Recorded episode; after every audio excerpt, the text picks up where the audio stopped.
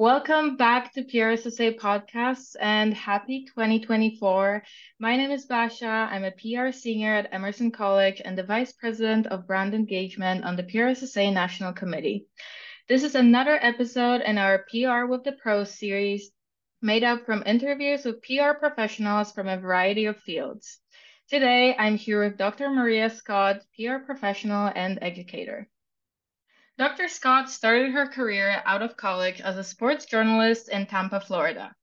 She extended her journalist career in sports to the suburbs of Philadelphia. During her time as a journalist, Dr. Scott covered professional hockey and football, high school sports, equestrian competitions, rodeos, motorsports, and more. After years as a journalist, Dr. Scott moved to sports and entertainment PR with her role as the Assistant Director of Communications and Community Relations for Super Bowl 35.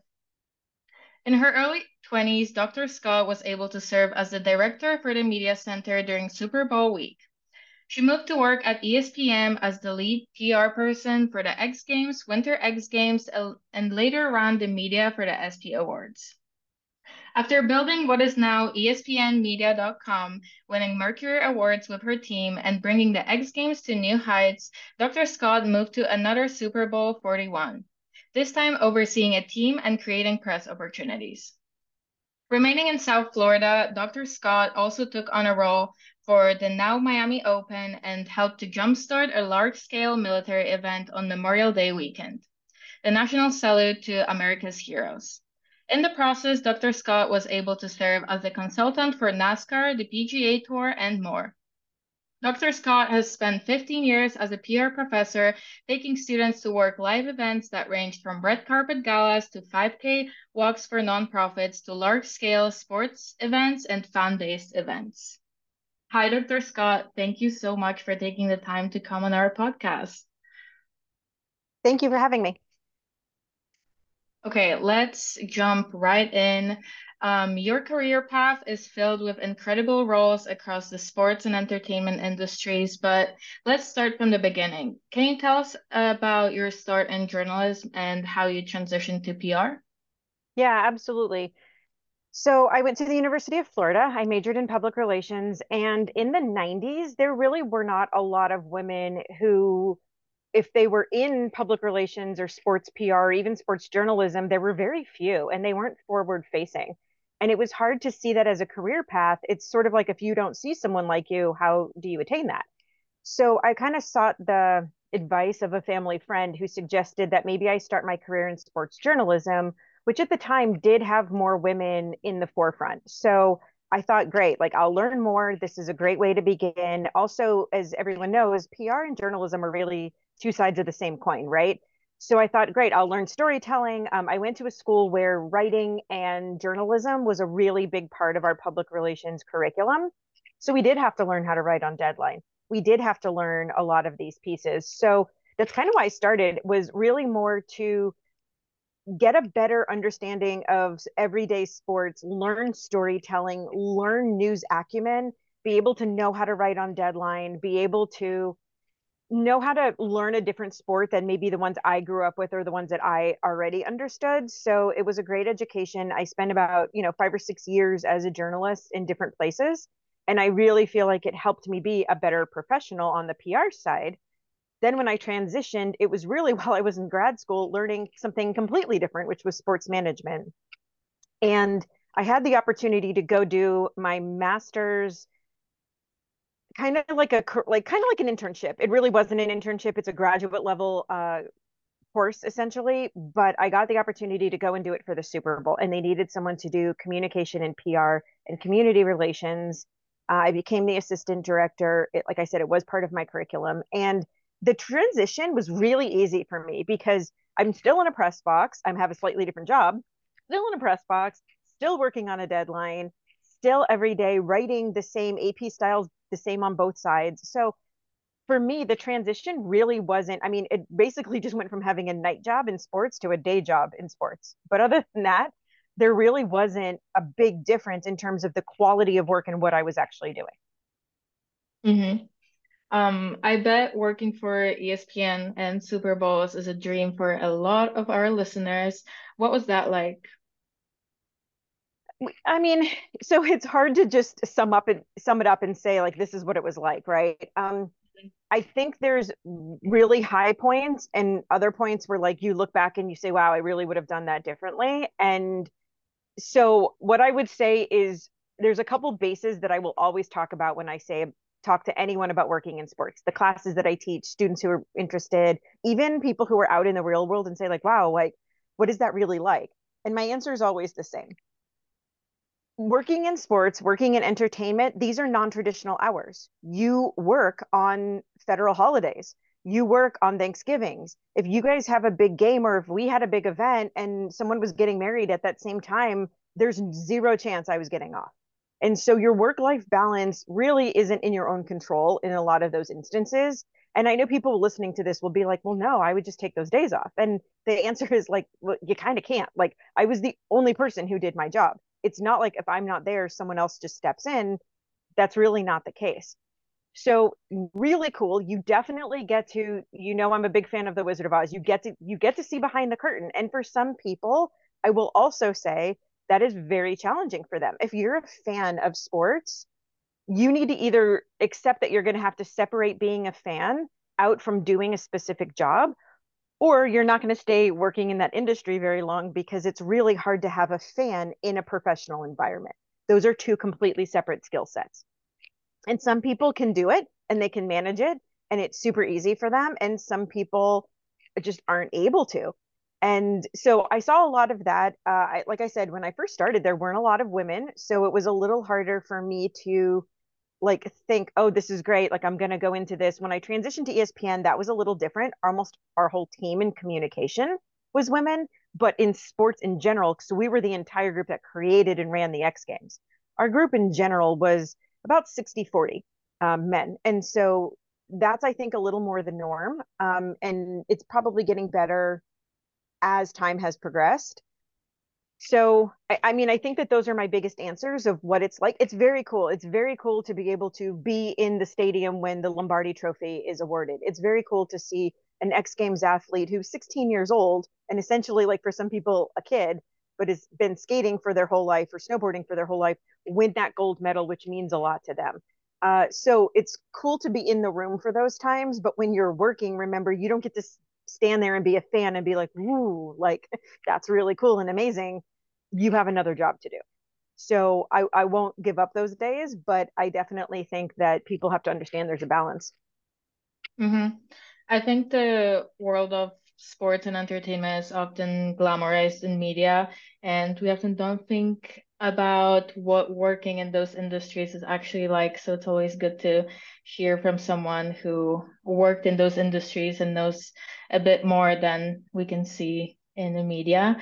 And to wrap up your career path to date, uh, why did you transition to teaching at a university? So I think my biggest reason for transitioning was for the time that I was at the Super Bowl or ESPN or the Miami Open or any of the events that I did in any of the sports I worked in, the more I had interns come and work for me, the more I realized that there was some sort of a gap happening between what people are learning in classes and what we really need in the industry. And I think my biggest reason for for teaching and doing teaching full time was really to try to bring more experiential learning and experiential learning opportunities into the classroom and that that's everything from service learning where you work with a real client on your campaigns class or in your writing class you're building a media kit for a real nonprofit as opposed to just learning how to write a press release i learned how to write a press release for organizations that didn't exist. We just practiced it. But in the heat of the moment when you're really having to take into account specific words for that client specific sensibilities writing on a deadline turning things in i think that these are skills that students really need to have. And I kind of joined in the I joined academia in the hopes that I could potentially hope for a little bit of a shift toward more experiential and service learning. Mm-hmm. That's amazing. For those who don't know, Dr. Scott is also my professor and advisor at Emerson, and some of her classes that feature experiential learning have truly been one of my favorites because we get a chance to work with real clients and learn how to actually do PR. But let's talk a bit more about sports because I think this is what our listeners are mainly interested in. This is an industry with a very high entry barrier. And as you mentioned, it's a lot of work, it's long hours. So, what was it about sports that made you choose it? I don't know that I chose for the reason everybody else chooses. So, like I told you before, most of my classes, when I come in and talk to people, they're like, oh my God, I'm a huge fan. I was a huge fan. I love sports, I love entertainment, but I like the fast paced nature. So, when I said I was a fan of sports, I wasn't necessarily a fan of one team or one athlete. I'm a fan of being in that space when something miraculous happens, of seeing two teams battle it out to see who can win and for me the the love of the overall was my ability to not care about those long hours was my ability to not so i was able to look past some of those things like i said it's very long hours they're non-traditional for people who work just say for example one of our recent grads is here working in the bruins they go in eight or nine in the morning their game isn't doesn't start till six or seven at night so they're working all day long. Maybe they get a one hour, one and a half hour break for lunch, dinner, relax a little bit, whatever. But as you know, you're not commuting home and going home for that time and coming back because that would be your entire break.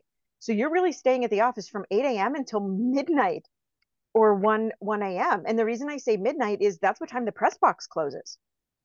There are people who are going to be writing on deadline until midnight and that's that's a long day by the time you get home by the time you settle down that's a couple hours turnaround including sleep that then you're back at the office the next day and i don't know that people really understand that's what you're looking at you're looking at an entire season and it's not just hockey they're all, all sports are kind of like this it's really long hours um, and again when you love it it doesn't seem long but it weighs on you over time for sure um, i definitely think that part of my choice for being in this was also that I wasn't great at sitting behind a desk.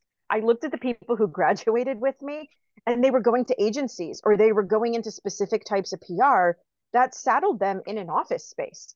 And in the 90s, for me at least, I was looking at that going, wow, that's kind of not what I want. Like, I don't know that I'm going to survive really well in this.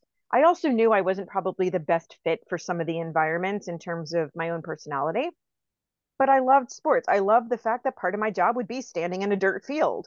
Or, you know, for the X Games, I was up to my knees in snow and for the Winter X Games and stuff. So not everyone loves that, but it got me into a space where it was kind of like where I was happiest. Wow. Okay. And can you tell me one or two of your favorite memories during your time at ESPN and working at the Super Bowls?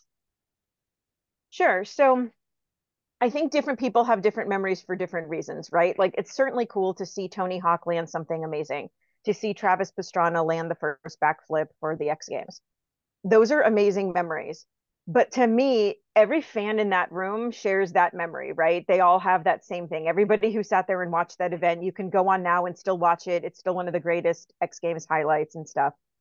But that's not mine because I'm I wasn't riding that motorcycle. That's Travis. You know what I mean? So for me, my favorite memories are things where I really got to see two sides come together, right? I had an athlete who wanted to break a world record. I had a couple of them. We brought in Guinness. We stood there while I was literally inches away from these motorcycles, whether they made it over this pole or they didn't. It's kind of an event where it was like a high jump and you're high jumping it with a motorcycle, if you want to paint the picture in your head.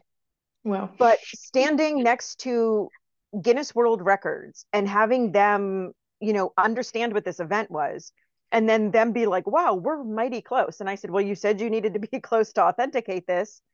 And that to me was a really cool memory because I got to be there while someone broke a world record that held for decades. So to that person, that was very meaningful. To that athlete who maybe sometimes goes a little unrecognized, it wasn't the flashiest of our sports that meant something to them. It was very cool to me to then have our place cemented in sort of history. So there was a couple pieces of that that so those are the memories I would say that for me mean more things. Same thing for things like the Super Bowl. You know, I got to be in the media center when really cool shows would happen, when really cool events would come through. My memories, sometimes they're great and they're things that like I'm really proud of and I'm glad that we were able to do putting someone on an interview uh, during Super Bowl week. There was a fan who traveled, and we got the opportunity to. There's usually a place in the media center where fans can come and like observe, right? It's like a fishbowl kind of environment. And as I was walking through, I was listening to some of the different fans talk. And one of the hosts at either ESPN, NFL Network, one, one of the hosts had said, like, if you ever hear fan stories, let us know. So I sent some of my students up and I sent some people that were interning for me up and said, hey, like, why don't you go kind of talk to people and listen? They came back and they said, we have a couple stories. I was able to go talk to someone. I got that person on national news. And part of it was it was this person's bucket list to be able to go. And we were able to make that person's story really resonate with a lot more people. And to me, those are the memories that really mattered because that's what PR is about. You're you're telling stories, you're making memories, you're connecting those things. So, yes, I have really cool memories of being in the stadium watching the Lombardi trophy, doing all of these other things. But I have ones that are more things that I helped happen. And to me, that's what matters. Wow. No, this sounds amazing. Even though I'm not that interested in sports, every time I hear your stories, I'm like, this is so cool. Um, I know you've shifted to teaching full time and working part time. So, what changes have you seen in the sports and entertainment industries? Obviously, social media has had a, a tremendous impact on how people get news, how people digest news. Social media was around during my tenure in these companies, but it wasn't the primary way that people were communicating. Um, and I think that that's one of the biggest impacts I do think that there has been a pretty significant ethical change. I think that with social media, there are some ethical concerns that not only should everyone be trained on, if you're running a social media page or plat- multiple platforms for a company, you really have to check your ethics pretty often. That race to be first to announce something. Sometimes you're releasing something that R&D doesn't want you to share. Um, sometimes you're sharing a, a personal story about someone that they told you as a colleague, not you as the social media person. And I think that sometimes social media has led to almost oversharing in some industries. And I don't know that that our ethics are are remaining as true as they should be, especially because for PRSA and for PRSSA, that's one of our pillars, right? You know, that's something we should always be conscious about. So that's mm-hmm. definitely been a big shift. I also think that in general, how people and where people consume media has become very different. We didn't have the opportunity to have as authentic of storytelling as many times as I would have liked. Like, obviously, I worked at ESPN. We have our own network, we have our ability to reach audiences. But if we put something up on our website, most people who read that are going to know, oh, this is curated. This is telling a story that they want to tell. I think you can do a little bit different now not only just through social media, but just even through podcasts like this or blogs or videos that you can post. That's that person telling their story. Sure, there's a little bit that can be edited, but it's not an AI figment of something. Do you know, there really is someone telling that story. And I think that that's something that can be very powerful. And I'm hoping that people realize the true magnitude of what that can do in the future. So I think those are the biggest things that I've seen. Um, I, I think that maybe there's also a little bit of a difference where when I when I came out of college, and this just isn't like between when I came out of college, but it was like a slow that I would watch. It was like a slow incline. Immediacy has become something that people are very impatient for. If you can't get knowledge in two seconds, it's almost like people are like, oh, forget it, I give up, or like this isn't something that people know, or I'm not going to wait and go dig for the answer. And sometimes digging for the answer is part of the fun. You've heard me tell stories before where journalists would ask me questions I didn't know. And I had to go dig for those answers, even after many years of practice. But digging for those answers, I learned a lot about my own industry and I learned a lot about the people I worked with. And that actually helped me foster and build better relationships with my own staff and the own my own people within the company. So if I had never had that question and never had to do that, what would those relationships look like now? I worry sometimes that our immediacy, our interest in that is eclipsing our ability to make these other finds in life. Wow, okay. And do you have any predictions for the future? Do you think these trends will continue? I do. I think that there's a lot of conversation about how AI will be used. And again, I'm going to go back to the ethics of we really have to ask ourselves some questions. Basha, you just fi- finished a huge campaign for a client, for a real client. And if you all had said to me, we want to generate all of our social media samples, all 1,200 social media samples solely by AI, I think our question, eh, the question I would have is, are we really servicing the client? Mm-hmm. What are we doing that the client couldn't do themselves? And and we have to be really careful that if you're going to use a tool with and that's exactly what it is. It's a tool. And if you're going to use any tool, you should know how to have mastery with that tool. So one, it doesn't backfire on you, right? And get you hurt. So it would be the same thing if I was teaching someone how to build a house, I'm not going to put the tools in the hand of that person and then let them get injured doing it. And I think what we have to ask is how do we use AI strategically and in a way that actually augments what we're creating for clients as opposed to replaces what we're creating for clients or diminishes our work, right? Because every person who works in the AI industry, and I actually here in Boston work with some and know some very brilliant people who they're on the forefront of this. And every time we talk, they say the same thing. It still doesn't replace human thought.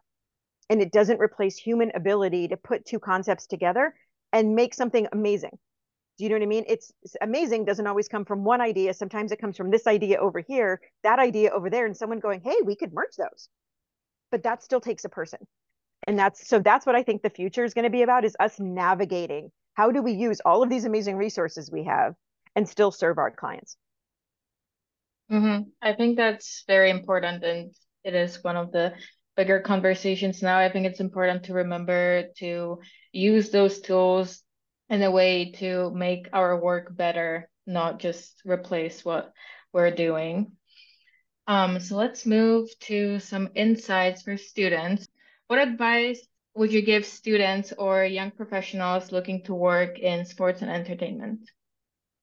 That's a great question. And frankly, I kind of wish people asked it more often. And the reason I say that is my answer is if this is really what you want to do, if you come and tell me, hey, I want to be working in sports or I want to be working in entertainment, my follow up question is going to be exactly the same every time. Great. I'm excited. I hope you enter the industry that I have loved my entire life. How many games have you worked? Have you been inside a live press box? How many live events have you worked? And when their answer to me is, oh, well, none, that's my answer to you, Basha. My answer to you, Basha, is you need to get out there and and i'm all for making sure that you get paid and making sure that your work is worthwhile but it doesn't it can't always start there. There's only so many positions in the world and sometimes you have to be a little on the like a little bit of a self advocate and say you know what? I want to volunteer but not only do i want to volunteer if i'm going to be a volunteer for the super bowl right? So the super bowl every city that hosts the super bowl they they go out and they search search for 5,000, 7,000 volunteers.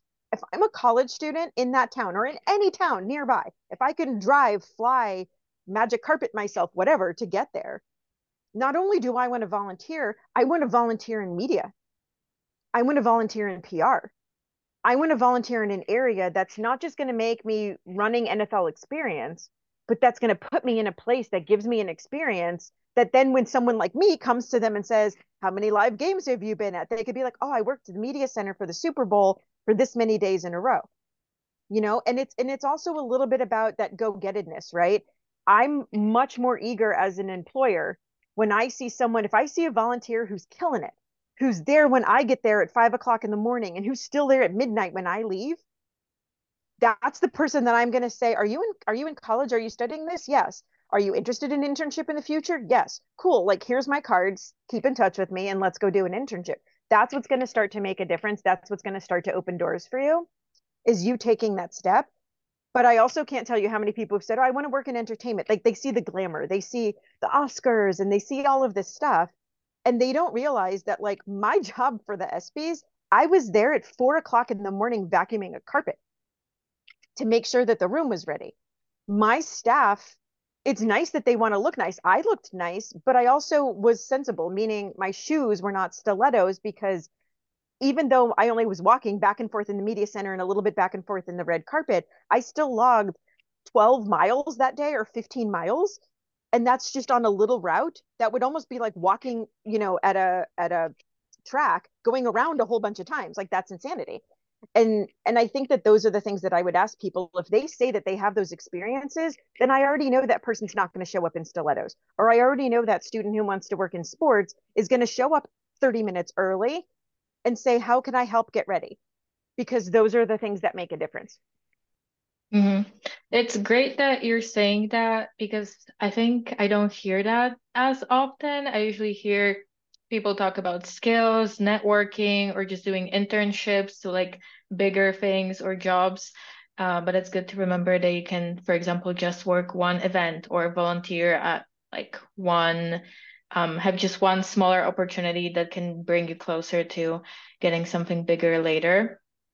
Um, from your perspective, both in the professional world and the academic one, what are some skills students can work on during college that can put them ahead when entering the job market?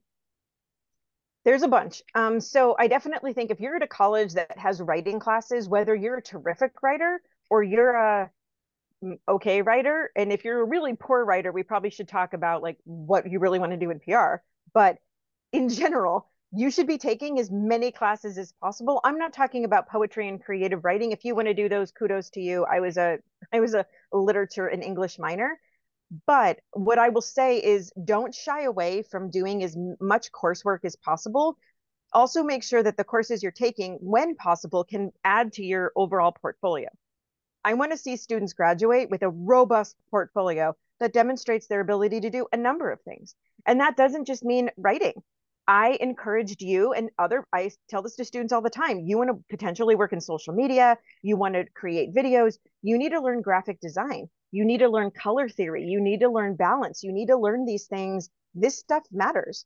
So if your school offers a class, I don't care if it's in the art school across when you're debating what other elective and you have all those extra credits to take, and you're like, oh, basket weaving sounds fun, or glass blowing, or like whatever really rethink that and use this opportunity to look at what else is offered and what how can that add to that toolbox of useful skills that you graduate with and to me that's what you're doing. So if you have a if you have a class at your college that allows you to then go get certified in salesforce i don't know if you're going to use salesforce in the future but neither do you. That's the funny part of it. So go and get certified in those things. Same thing with Muck Rack. Muckracker if you're a student and your college has an account earn that certification, add it to your LinkedIn. These things cannot possibly hurt you in any way. So use this opportunity and this time, like I tell, and this is it's a weird analogy because I, I realized suddenly when I would say this all the time, you guys didn't play this game growing up, but there's a game called Hungry Hungry Hippos, and it's marbles in the center, and all these hippos are trying to get as many marbles as possible. Your entire time in college should be a really long version of Hungry Hungry Hippos you should graduate with as many marbles as possible because if you don't you have no way to say like well i deserve that job or i was the best qualified for it. You don't know that person who applied against you they could have won hungry hungry hippos at their college. You know it unfortunately it is a game of comparisons right? So you are being compared to other people in your age bracket other people who've gone to college and you need to do whatever you can to make your time in college benefit you. Mm-hmm. I think this is really great advice. I think a lot of people struggle with picking those electives.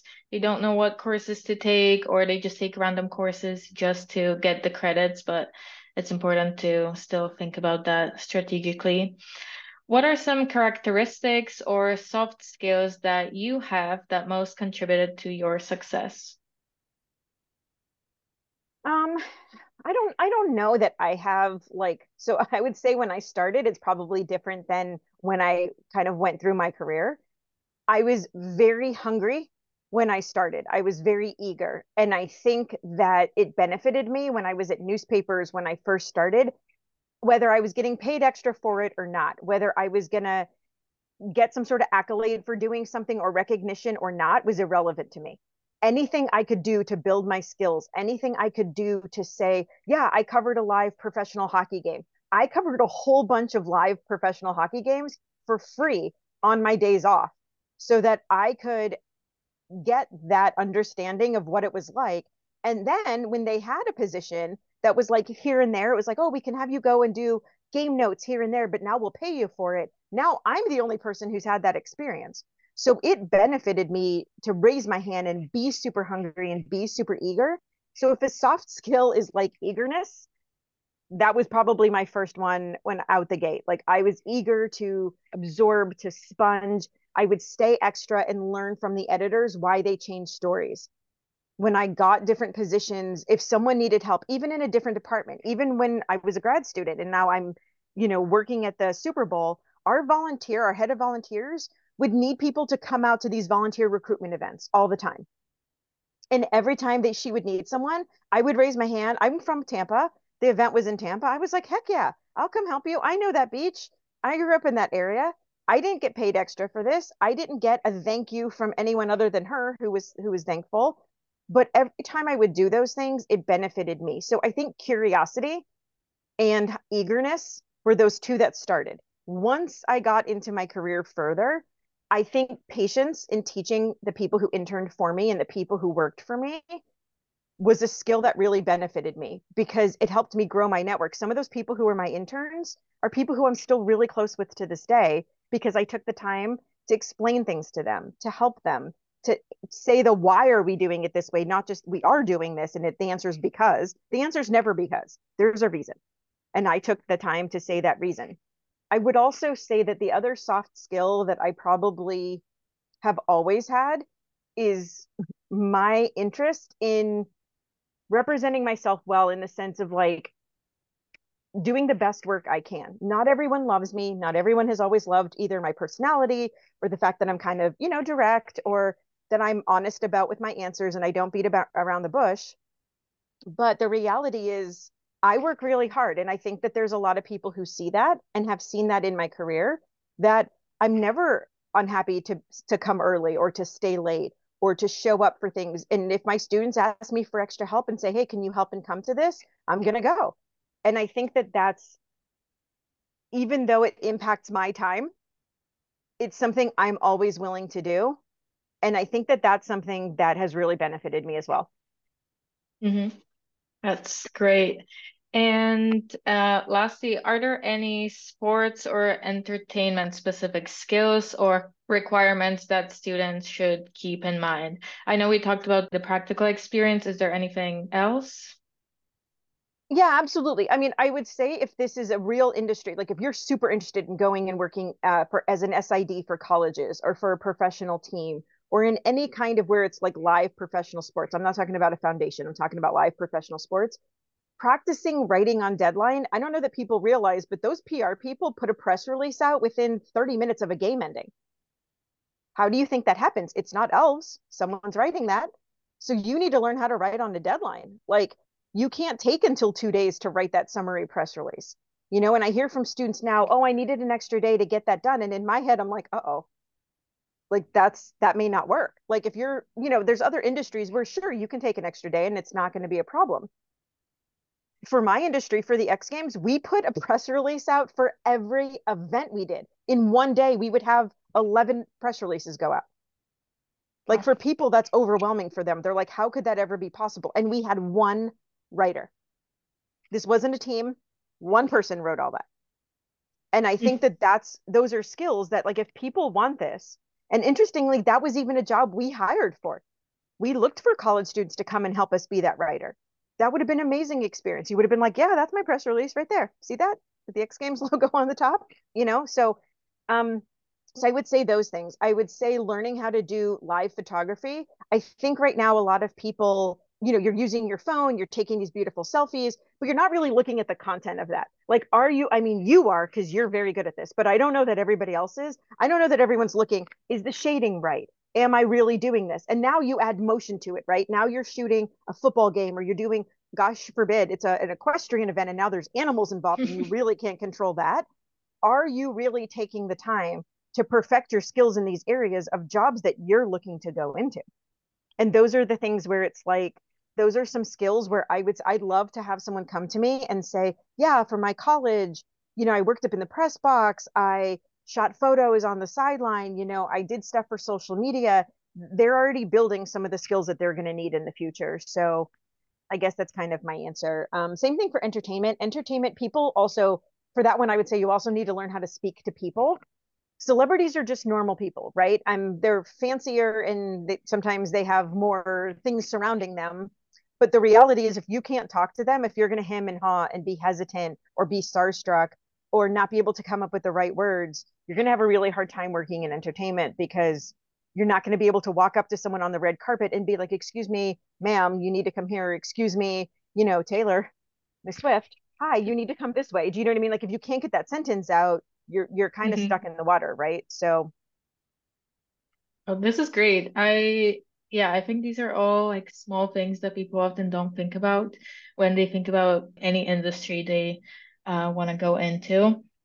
And for the end, I always like to ask a more personal question, uh, but we talked a lot about your career in sports. So, what are one or two of your favorite memories of being a professor?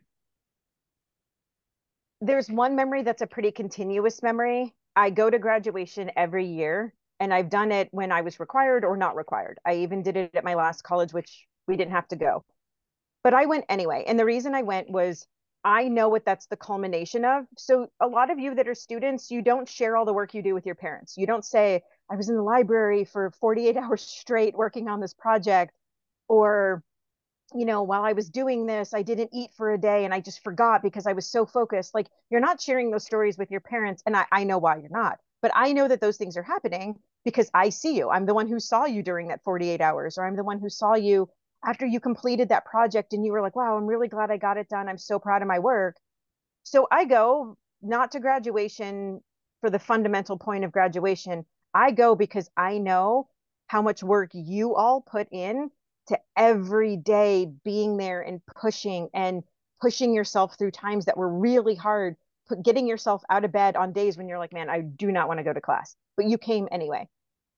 And going in and putting 100% behind classes that hopefully not mine, but classes that you just didn't love and you still put 100% in, you know? And so I go because I think it's my way of honoring the work that you all have done and making sure that someone realizes that you really, I know what you did to get there. And so that's one of my favorite memories is seeing people earn that degree once I know the blood, sweat, and tears that came that it took to earn it, right? So that's one of them. I would say the other one is in general, just watching students accomplish something they didn't think they could do. And it's different. I have different memories for different students. I had a student who was terrified of public speaking. And because of the campaigns class she took, there was only like 11 people in the whole class. So unfortunately, she was going to have to say something. She overcame that fear. And it was a deathly fear. Like it was something that she she had already taken a public speaking class and, and I saw her overcome that. So to me, that was really amazing. I've seen students who build skills in not their first language, Basha, not their second language sometimes, but their third language, and they turn out to be an amazing writer. And so watching people either do something they didn't think they could do or do something that's like, oh, they're almost having to do twice as much work to be able to do it.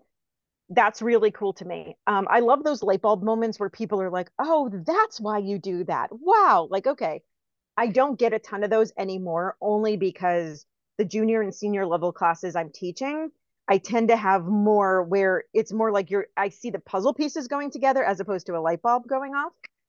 But those are always my favorite moments. I love hearing from my students when they graduate.